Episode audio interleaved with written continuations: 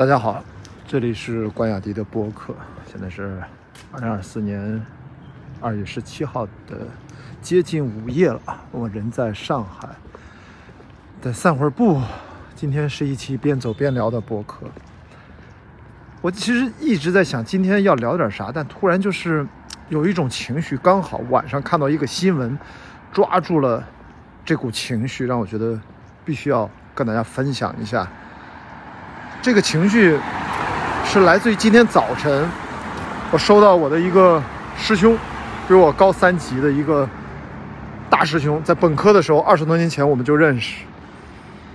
然后他就我也不知道为什么，他就上午给我很突然的，有一阵没联系了，发了个微信说：“雅迪一直有听你的节目，啊，谢谢你一直的努力。”当然我知道他说的是电影类的节目。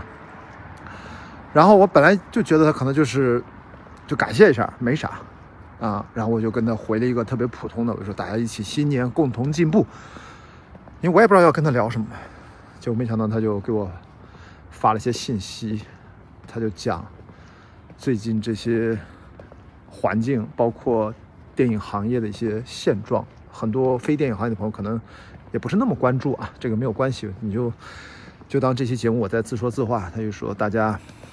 是心情也不是那么好。他说，比他高三级的一个大师兄，都现在都五十多了，五十出头了。前两天来找他谈心，然后跟他表达自己在电影行业当中还在一线努力的工作，做自己的公司，然后遇到各种的状况、困难、困境。当然我知道各行各业都有各自的困境，他咱们人人都身在其中嘛，都在自己的行业里面。最近都不容易啊，大部分人吧。然后就说说到后来说说到伤心之处，他的这个师兄就哭了。五十多岁一大老爷们儿，知道吧？我不知道是借酒消愁还是怎么样，反正他没说啊，没说细节，就是哭了，真的很伤心。就说就是为现在的很多现状、很多发生的事情、很多无能为力落泪吧。哎，你知道我师兄跟我讲这句话。我能怎么讲？我跟他回应就说，那可能还是因为他对电影还有爱吧。那一定是因为爱啊，有求而不得，而又觉得自己怎么说呢？比我也虚长个七八岁吧。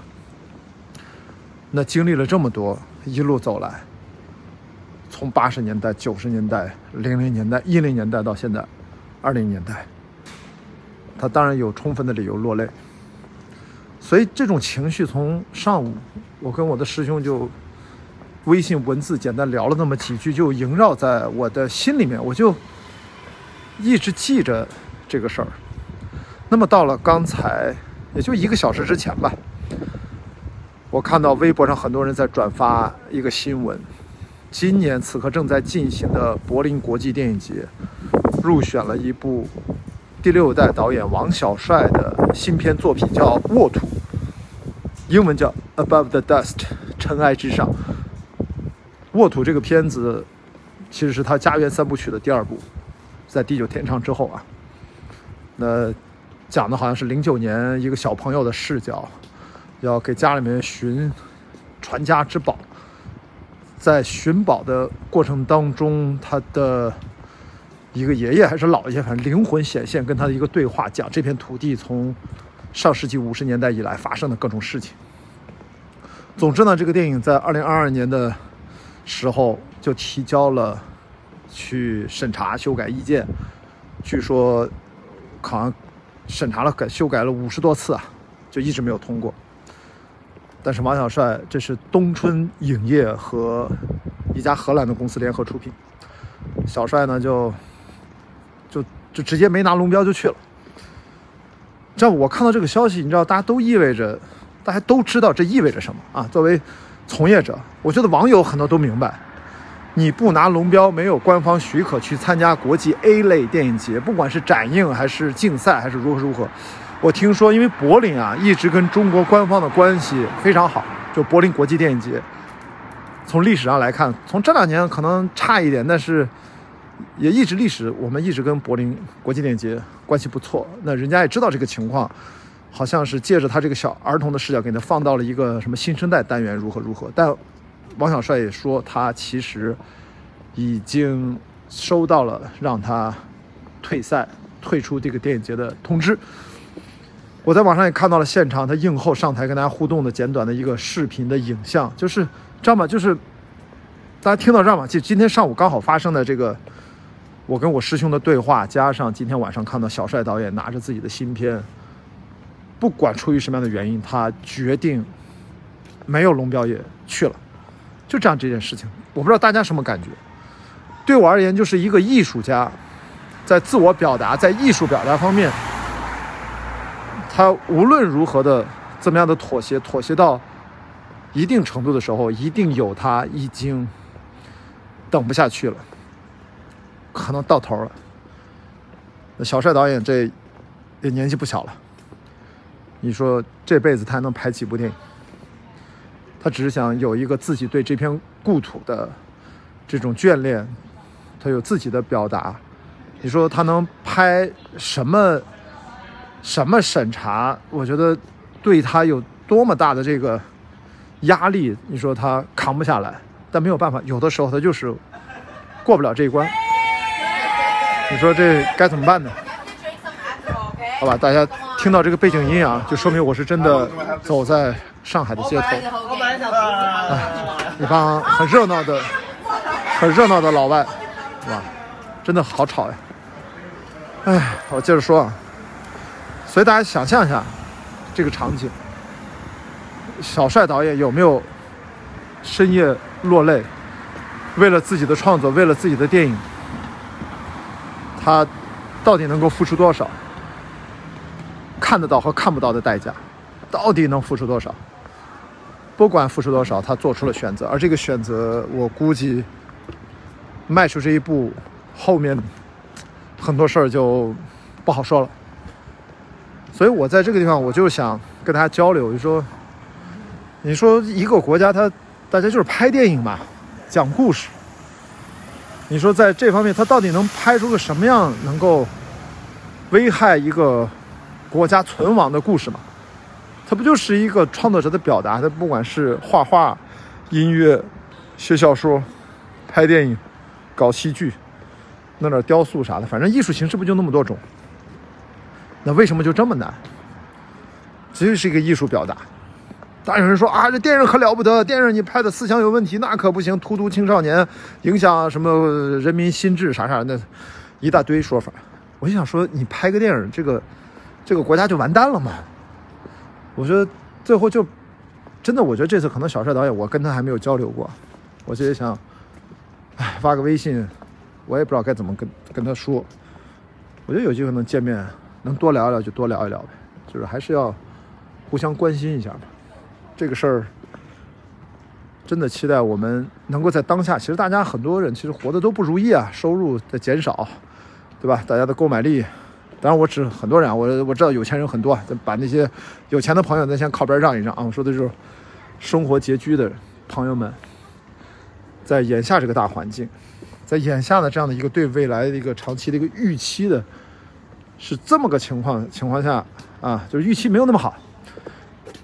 那我们很多事儿难道就不能稍微的松松绑，宽松一下，大家吐口气儿？紧绷的神经让它有一个疏解的通道。如果还是一直如此捆绑的这么紧，绑得死死的，你说最后他是不是就物极必反？他可能真的就绷不住了。那样又有什么好处呢？总之，早晨到晚上，这种情绪，我觉得就是有了一个有了一个神奇的呼应。我只能从我所熟悉、所了解，我可以很深切的跟大家交流的电影行业为例，来跟大家谈谈我的一些感受。那其他各行各业呢，我就不方便多说啥了，因为我真的不了解，好吗？所以这就是今天还蛮神奇的一天。不管怎样呢，希望小帅导演。能把这部作品顺利的完成，我们以后不知道会通过什么样的方式看到这部电影。到底这个电影它为什么要被审查五十多次，然后就通过不了？那我们想想呗，看看怎么能够能够看到这个作品，然后到时候我们可能有机会再讨论一下这个片子，拍个电影到底为什么有这么难？能不能大家多一些喘气的空间，多一些表达的一些空间？这到底又是多大个事儿呢？所以就是有种无奈，但是我还是有一种希望，希望是能让大家自由的去创作，能真正的去热爱我们的生活，关心彼此，倾听彼此。通过作品，大家能够让自己的精神世界变得更加丰盈。我觉得这是从事这个行业，除了我们在聊主流娱乐，对吧？我最近聊了很多很多主流娱乐电影，但是不代表我不看文艺片，不代表我不看艺术电影，我也看呀。我们也得了解呀。只是从我的个人的兴趣、过往的工作而言，我的确在主流娱乐方面投入的精力啊，感受的比较多。但电影都是电影啊，好吗？所以今天呢，我觉得适合散步聊。适合大家听到这些车水马龙的声音，代驾小哥、电瓶车的声音，啊，欢笑的、欢闹的这些老外年轻人的声音，好吧，我们今天就算，今天这是一个散步的录制的播客吧。我说了，我每天都会在，在上海都会散步的。然后今天下午我在跟呃何小庆邀请我在微博直播了大概一个半小时，然后又聊了聊。最近关于这个如何跟大众去沟通、文明观影这件事儿，薛之谦这个事儿还在发酵。明天政府单位上班，我很怀疑薛之谦这事儿和他的粉丝们再这么折腾，可能会有后续一系列这事儿，他还没完了。他现在目前已经变得好像不是一个娱乐八卦的事情了，他现在真的辨识到，就是跟今天我聊这个主题有点关系，就他是好像跟这个社会。大家的一些民心所向产生冲突的时候，会怎么办的一个问题，我也期待一下啊，看看明天上班之后，到底这个评社就这么一个没啥可讨论的事儿，给折腾到现在，后续还有啥发展？我在光雅迪无爱西尼玛那个专辑已经上线了，大家感兴趣的话可以去听一听第五十五期，好吗？好，今天的播先录到这里，我们明天再见。